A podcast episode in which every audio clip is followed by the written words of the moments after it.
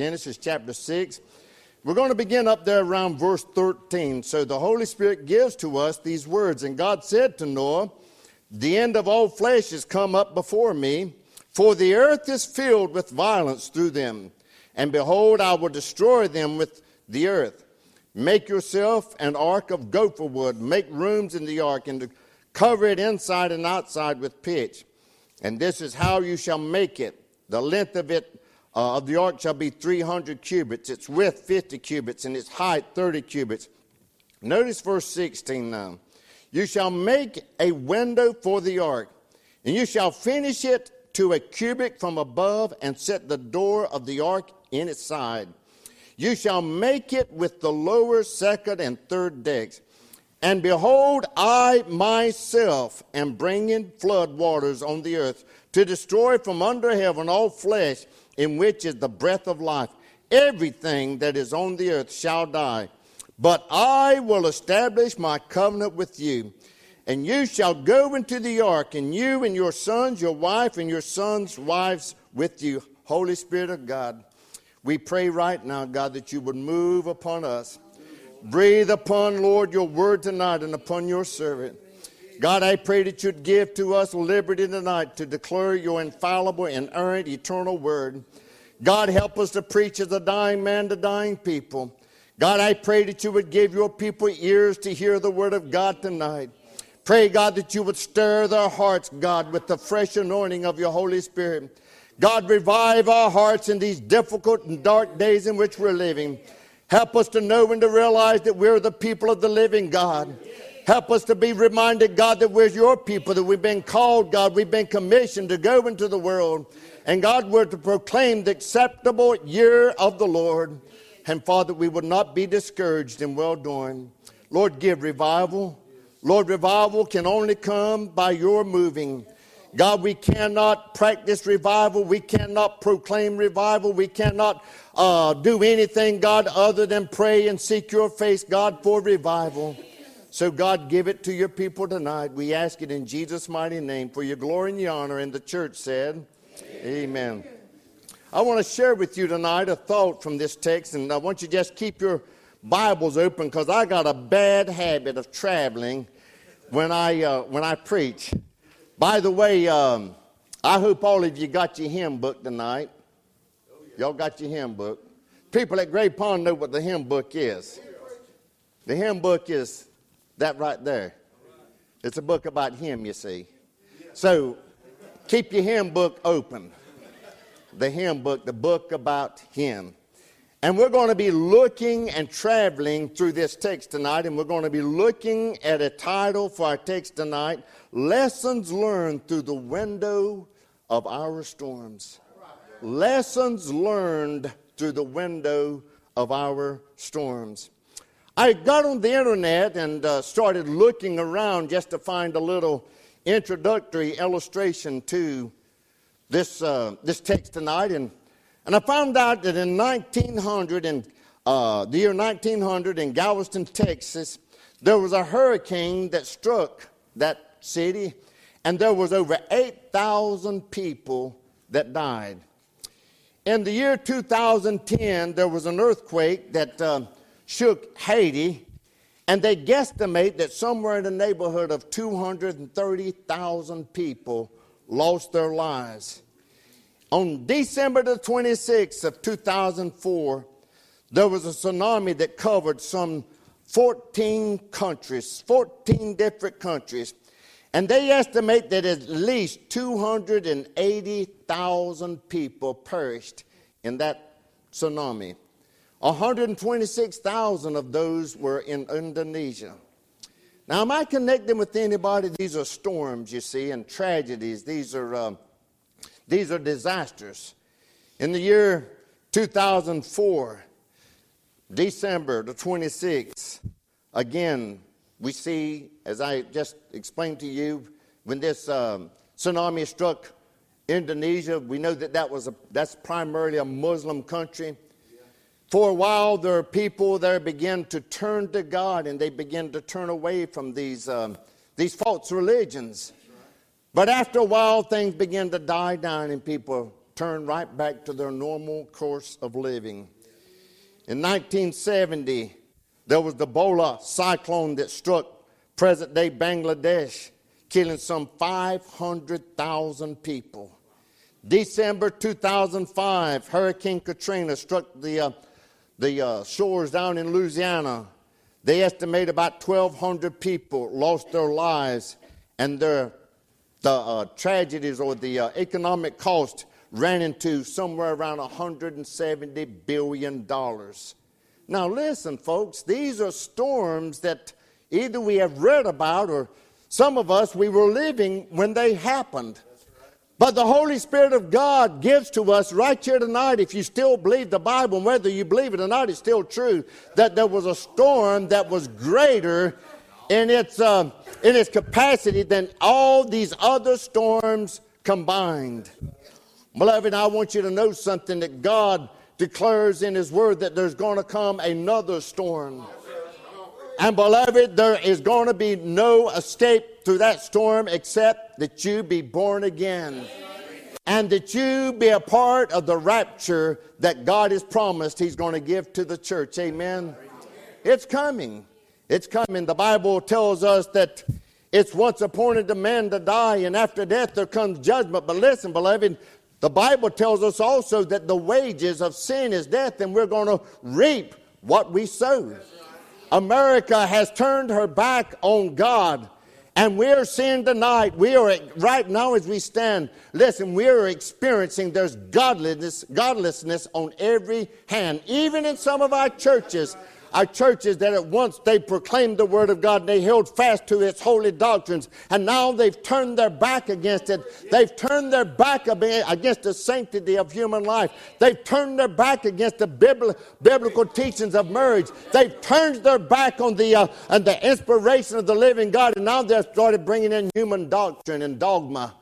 And beloved God said God has pledged his name that he will not sit back and not bring judgment. There's a storm coming, beloved. Are you prepared? But I want us to take uh, and just pound a stake down a little bit during verse 16. And I want us to notice that in this, this ark here that God had commanded Noah to build, that there was a window that was placed in this ark. And that ark was something about 18 inches squared. And it was placed in the top floor. There was three floors on that ark. And this ark, no doubt, was right in the center of that ark, and it could be seen all the way from the bottom floor right straight up. You could see that ark. It was, uh, it, in other words, it was, uh, it was unobstructed. So I want us to look and, uh, at some pictures or some lessons that we can learn from this window as Noah faces his storms, and you and I, beloved, we will face storms in our life. The first thing I want to share with you tonight how storms can shake our faith. How storms, storms can shake our faith. Now, I want you to take your Bibles and turn over to chapter 2, and I want you to look at verse 5. The Bible says that before, the, uh, before any plant of the field was in the earth, and before any herb of the field had grown, for the Lord had not caused it to rain on the earth, and there was no man to till the ground. See, before this storm came, beloved, it had not rained. God had provided a mist to, uh, to sustain and moisten, moisten the earth. But because of man's sins, God was forced, if you will, to do something drastic in the way of judgment. And God commands Noah to build an ark. And we'll see in just a little bit there in the book of Hebrews, the 11th chapter, how God said that Noah was to build that ark for the saving of his house. I want you to know something today, Christians, fathers, that we need to make sure that our children know that they have an ark, and that ark is the Lord Jesus Christ. We need to teach our children we're to reverence the Word of God. We need to teach our children that listen that Jesus Christ is sufficient to meet their every need of life. You see, this rain that was about to come on the earth the Bible tells us that, uh, that this ark that Noah was to prepare, it took him somewhere in the neighborhood of 120 years to build. The Bible tells us that by faith he condemned the world and he became the heir of righteousness that came through his faith. For without faith it is impossible to please God. The Hebrew writer tells us again regarding Noah, he said that by faith Noah built an ark for the saving of his household. Oh, beloved, storms have a way to shake our faith. But see, there's three things that we need to look at regarding this. First of all, this storm. First of all, we see the provocation of the storm. What was it that caused this storm? There in chapter 6, beginning in verse 5. The Holy Spirit says, Then the Lord saw that the wickedness of man was great in the earth, and that every intent of the and thoughts of his heart was only evil continually. Can you imagine that everything that they thought of, they found something evil to practice it out or to work it out in? The internet is a marvelous tool. It's a wonderful invention. But, beloved, can you imagine tonight, just through your sanctified imagination, how much evil is being perpetrated through the internet today? Look at television. Look at the evil that's been perpetrated through it. Every imagination, the Bible says, of their heart was evil continually. And verse 6 says, Then the Lord was sorry that he had made man on the earth and he was grieved in his spirit. So the Lord said, I will destroy man whom I have created from the face of the earth, both man and beast, creeping thing and birds of the earth. For I am sorry that I have made them. You see that God says it twice. But Noah found grace in the eyes of the Lord. The provocation of the storm. Let me say to us tonight, beloved, that our witness, our work, our walk, everything about us, beloved, should reflect the holiness and the purity of the God that we love and the God that we serve. But in spite of all those things, beloved, the Bible says that through much tribulation, had that we must enter into the kingdom of heaven. Jesus, he said that the kingdom of heaven suffers violence. And listen, doesn't matter how good you are, doesn't matter how bad you are, the good, the bad, the, and the ugly. Listen, we're going to go through trials, we're going to have tr- problems. Hey, we're not, hey, listen, we're living in a fallen world and we ourselves are fallen people. But I thank God for this verse there in verse 8 Noah found grace in the eyes of the Lord. The Bible has promised his children that he will put no more upon us than we're able to bear. That he will through the trial, he will through the temptation, he will through the pearl, whatever it is that you're facing, God will make a way of escape. 1 Corinthians 10 and 13. The provocation of the storm was that men had turned their backs on God. Noah, because not of his sins, beloved, but of the sins of those around him, finds himself in the thick of the storm. 2 Peter 2 and 9, the Lord knows how to deliver the godly out of temptation and to reserve the unjust under punishment for the day of judgment. Aren't you glad today that no matter how difficult or how hard the storm is, that God's got his arms around you? Oh, beloved, I'm reminded on the time when, when the Lord taught, spoke to Peter and his disciples and told them to get in the boat and go to the other side. And we sometimes forget to read that next verse. Jesus says, I'll meet you on the other side. Oh, beloved, he did, those disciples did not know that he was sending them right smack dab right in the thick, right in the face of a storm. And we find that way over in the wee hours of the morning, they were struggling at rowing, the scripture says, and they were about to give up. Now listen, these were not any, any weak-kneed fellows. These fellows were fishermen. They were used to rough weather. They were used, used to these rough billows and these howling winds. But this was a supernatural storm. Some Bible commentators think that it's a storm that was of, uh, of demonic origins. And in the midst of their storm, in the most peril of their life, guess who it is they see? They see the Lord Jesus coming to them, walking on the sea. Oh, beloved, when you're in the thick of the storm, no matter what the provocation of it is, you can look around and you can see Jesus coming. Oh, he will not leave his darlings to fend by themselves. So we see the provocation of the storm, not because of Noah's sins, but of the sins around him. And I just want to just want to just digress just a little bit, Christians. Listen, we have a solemn responsibility. God has blessed this nation, I believe, more than any nation in human history.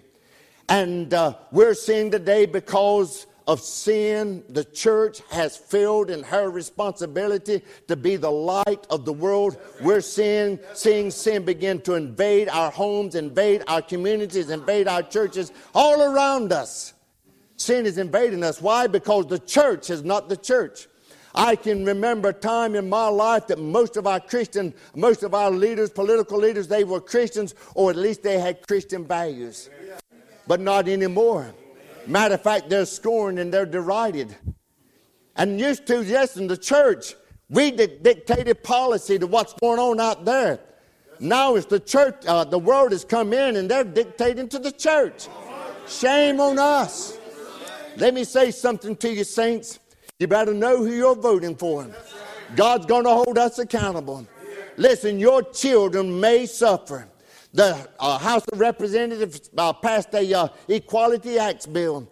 And if it goes through the uh, Senate, which I hope and pray it does not, the church will be virtually silenced. We will be forced to accept the same sex agenda, this uh, transgender notion, this demonic mess. And if a preacher, Brother Hilton, we preach against it, we read the Word of God, we will be subject not only to civil uh, penalties, but also criminal penalties. And sad to say that many Christians are still supporting those kind of people. Now, listen, you cannot invite me here because I said that or not. That's your prerogative. But I'm going to speak the Word of God. I'm going to tell the truth. Listen, John the Baptist got his head cut off because he's, he confronted that old wicked king. And bless God, I'm nothing, but I'm still going to tell you the truth. Amen. So we see here the provocation of the storm. Not only do we see the provocation of the storm, we see the pervasiveness of the storm. You see, this storm came in tremendous fury.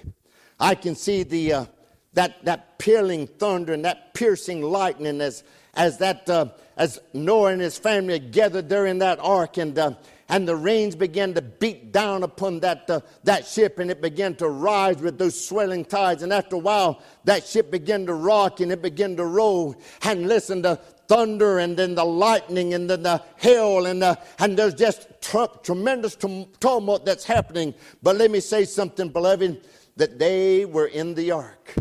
Aren't you glad again tonight that you're in the ark?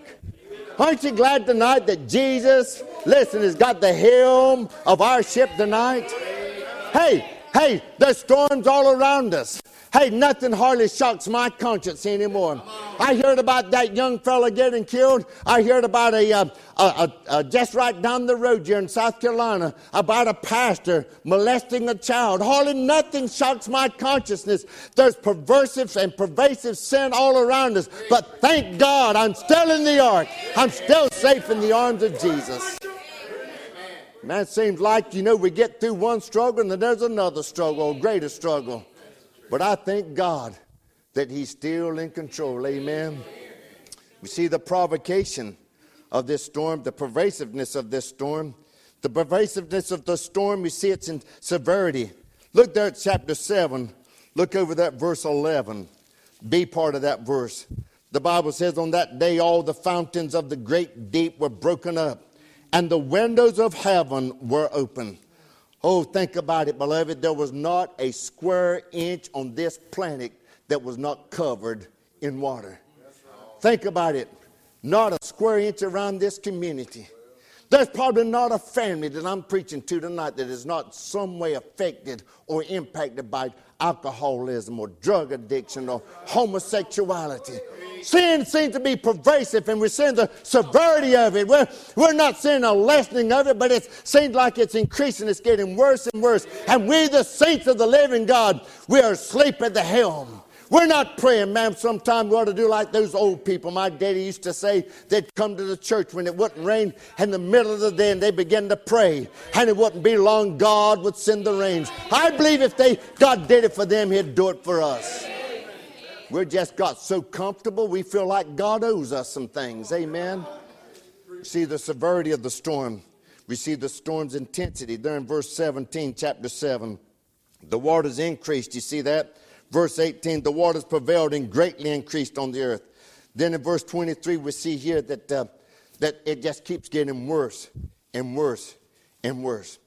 Oh, my friends, I believe that uh, perhaps those fellows they had become hopeless and they realized their helplessness.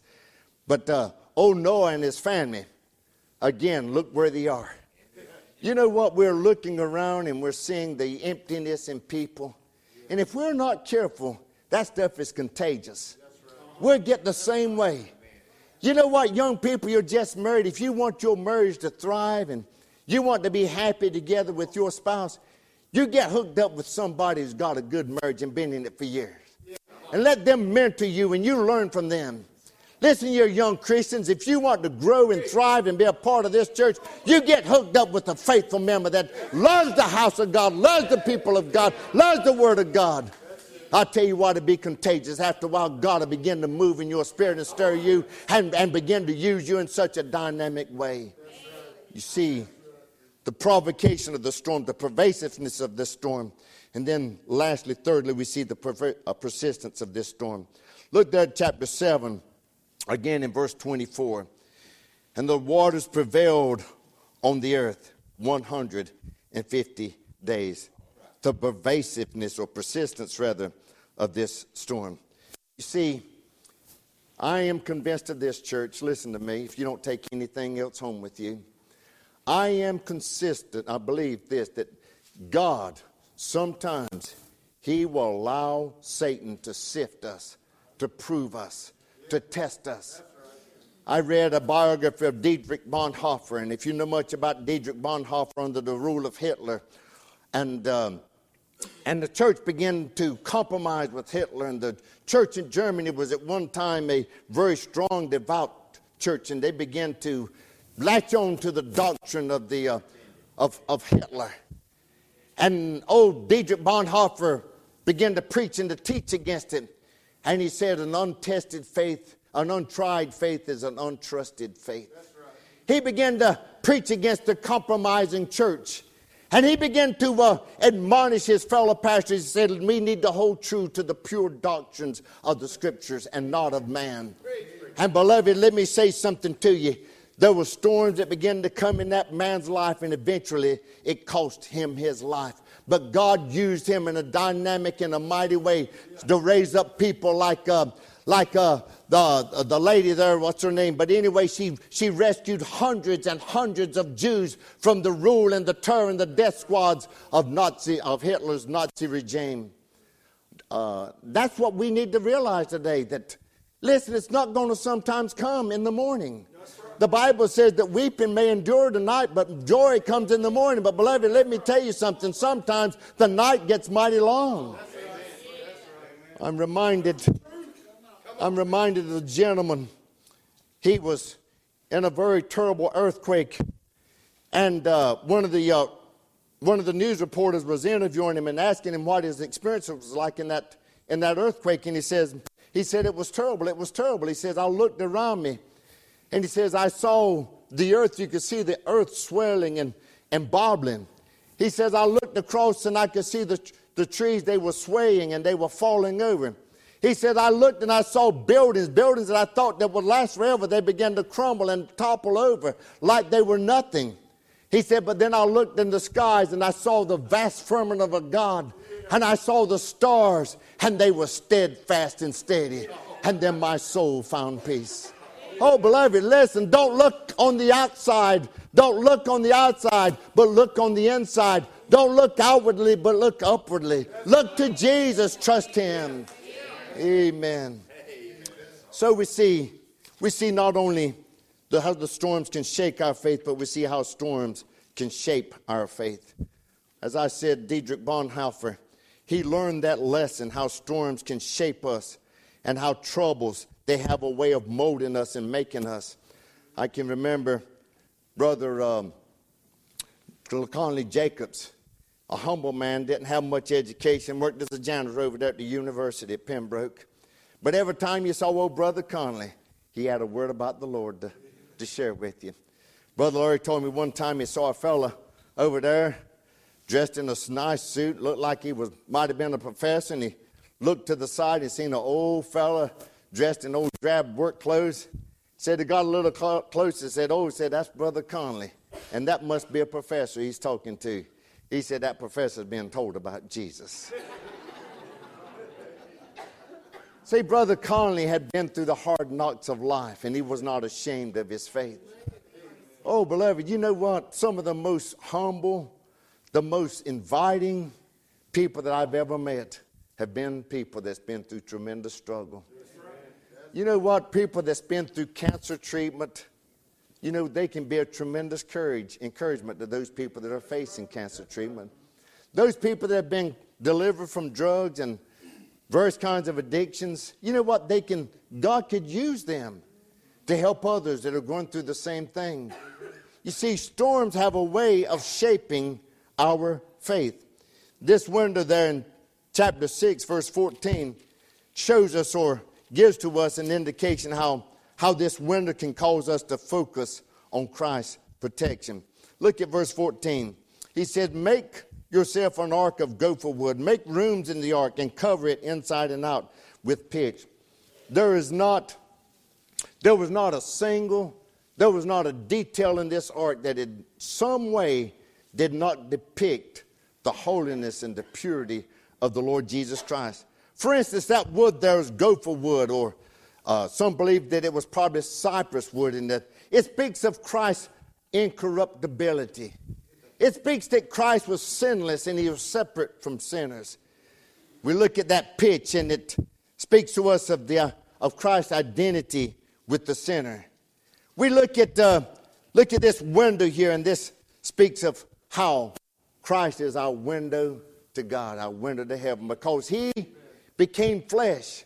He who knew no sin became flesh that we might be made the righteousness of God in him. And he says, if, if any man needs anything from God, listen, just go through Jesus. Ask Jesus. And beloved, let me say something to you tonight. I don't know about you, but God has answered a many a prayer for this old boy. Pray in Jesus' name. I used to visit a lady named Miss Lorraine, Miss Lorraine Locklear, and she was suffering and dying from Parkinson's disease. And she's, I was visiting her in the rest home one day, and she had one of those violent tremors. And she says, Preacher, well, at that time I was just plain Horace, not preacher. She said, Brother Horace, she says, sometimes I get in such a fix and I hurt so bad. She said, I just can't say a thing but Jesus, Jesus, Jesus. She said, after a while, I begin to calm down. And it's not long said, God gives me peace, gives me rest. Oh, beloved, let me tell you something. Focus on Jesus. He's our protection. And this window here causes us to focus on Christ's promises. Oh, I'm glad there in verse 18, chapter 6, look again. He says, I will establish my covenant with you, and you shall go into the ark, you and your sons and your wife and your sons' wives with you. Then we see something else in Hebrews, again, chapter 11. I remind you that that God said that, listen, this ark would be for the saving not only of himself, but for this household. I believe this. I believe in household salvation. I believe if a husband and wife will pray for their children and, and portray before uh, their children a good model of Christ, I believe God will save them. I didn't say that God would keep them from ever doing drugs. He might. But one thing about it, I believe the Word of God they can't enjoy it in peace, and eventually they come back to the teachings of a godly mom and a godly daddy. I believe that with all my heart. You see, we need to focus not only on the protection of Christ, but also on his promises. I'm reminded that the Bible teaches us that, that the Word of God is our rock, it's our surety. In Hebrew, uh, Psalms chapter 38, 138, the Bible tells us that God has established or promoted His Word of His own name. I'm reminded of a missionary that was in, in a foreign land in a, in a very undeveloped country, and they were flying across a mountain range, and it was real hazy. And they come out of cloud cover, and the, the pilot doesn't see a mountain straight ahead, and he doesn't have time to veer up, and he crashes right in the face of that mountain. Well, word got back to his brother, and his brother, of course, was a fellow missionary, and they make their way to the crash site. And they looked around to find to see if they could find any kind of belongings that would be precious to them. They found absolutely nothing but just all kinds of stuff strewn around everywhere. And the brother looks over at a rock, and right on the ledge of that rock, he finds his brother's Bible. It was absolutely undisturbed. And beloved, I tell you what, I got such a blessing when I read that story. That tells me that though all the world around us may seem to fall apart, beloved, we can rest upon the unchanging, unsinkable, unfailing promises of God. Amen. The Word of God will stand when the world's on fire. Aren't you glad of that today? See, storms can shake our faith, but storms also can shape our faith by causing us to focus on Christ's protection, causing us to focus on Christ's promises, and also causing us to focus on Christ's presence.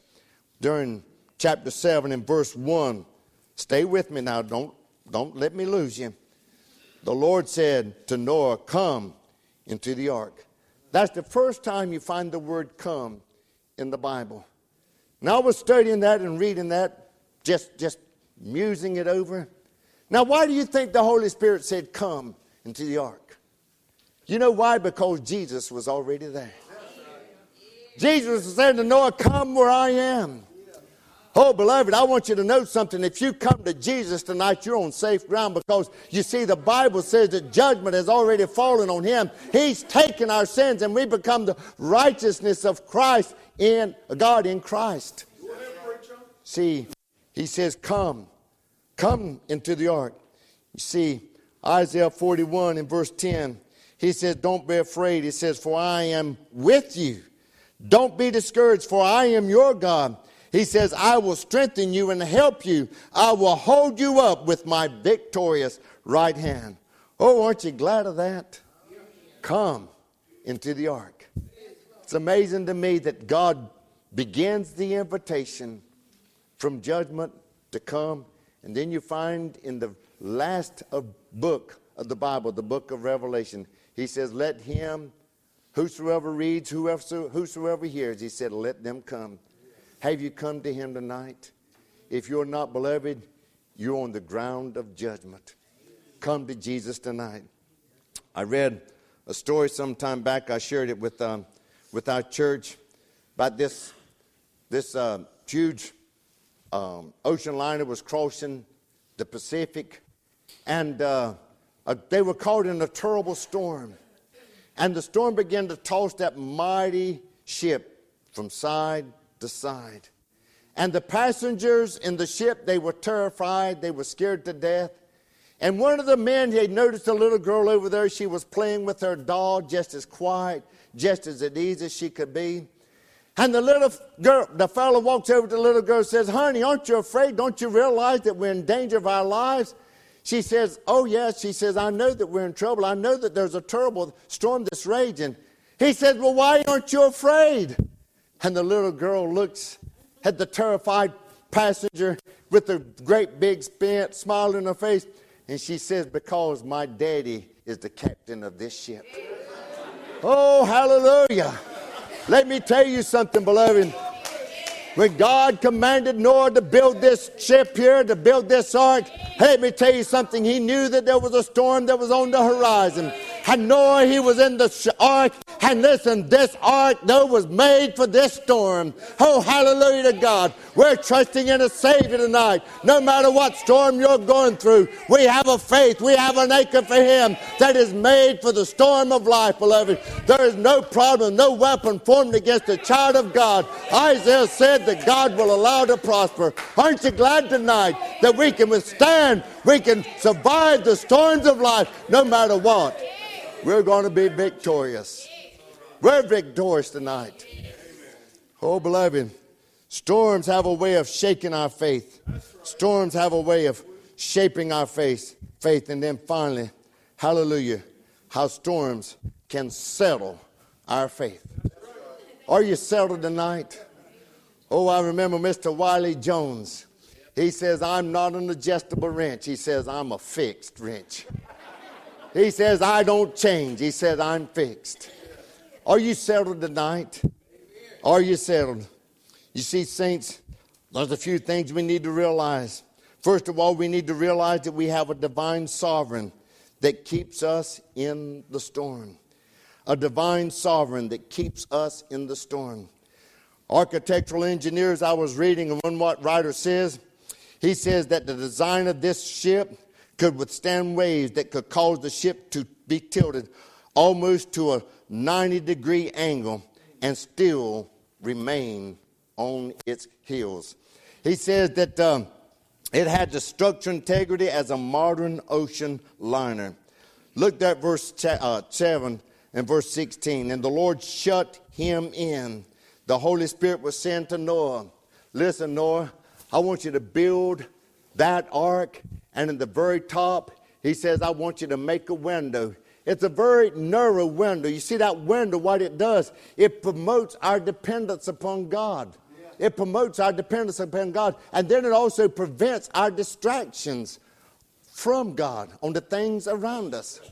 And he says, No, I want you to stay focused on the window. One window now. One window. There's not many Jesuses. There are not many ways to get to heaven. Only one way. And then there's one door. One door. That door was on the bottom of the ship. Did you know little babies could come in that door? Did you know whoever wanted to come in that door, they could come before God shut it? Anybody could come in. But listen, y'all follow me now. Listen, I'm, I'm just, boy, I just get excited when I, when I begin to uh, imagine this. Here Noah is. Man, he's got, his, he's got his wife and his children there and his daughter-in-laws. They're there with him.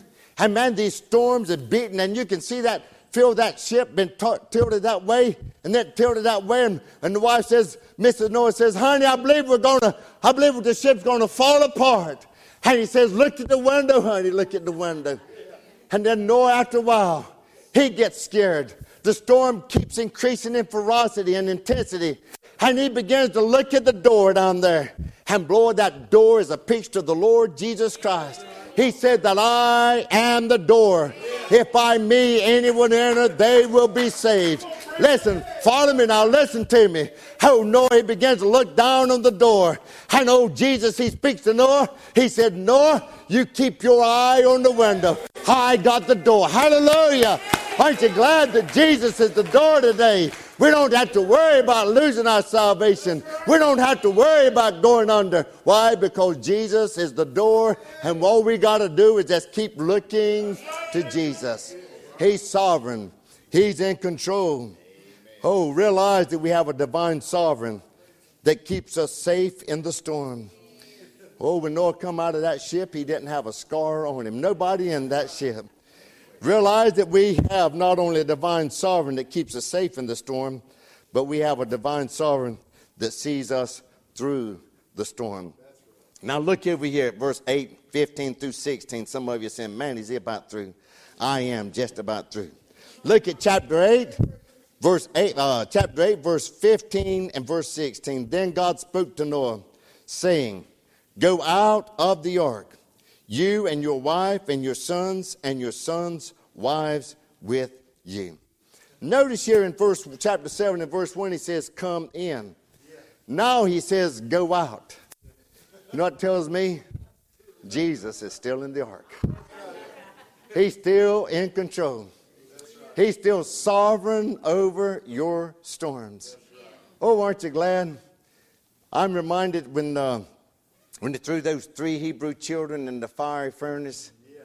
You know, when they, when they fell in there or were thrown in there, they didn't have to wait for Jesus to get there. He was already there waiting on them. I'm reminded when they put Noah, uh, uh, Daniel in the lion's den. Oh, Daniel didn't have to wait for Jesus to get there to, uh, to uh, stay the lion's mouth. Jesus was already there. Hey, look. You remember when uh, when the old king went there to check on the three Hebrew boys and he had them to open the door and he looked in and he says, Hey, fellas, come here. Said, Didn't we throw three fellas down here? He said, I see four. And the fourth one looks like the Son of God. And uh, according to the way I understand the scriptures, they got those three boys out of there. They left Jesus in the fire. You know what that tells me? Hey, we're going to face the fire. But we don't have to wait for him to get there. He's already there waiting on us. He's already made a way. He makes a way out of no way. Oh, I'm so glad today that I can look through the windows of my storms in life and realize today that Those storms might sometimes shake my faith. Storms have a way of shaping my faith. But bless God, storms have a way of settling my faith. Oh, Paul could say, I know in whom I have believed, and am persuaded that he's able to keep that which I've committed to him against that day. And not for me only, but to all those that believe in his glorious appearing. He's coming back again one church, one day, church. Oh, he's coming back after you, and he's coming back after me. Are you ready? Will he find you watching and praying? Will he find you watching and working? Will he find you doing his will? Well, we hope you've enjoyed the message today.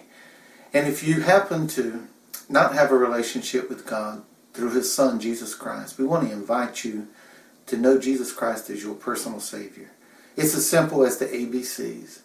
If you would admit that you are a sinner and that you are in need of a Savior and believe that God sent His very Son, Jesus Christ, to come to this earth to be the sacrifice for our sins and that he died for our sins and he arose on the third day. And then if you would confess him as your Lord and Savior, you can be saved.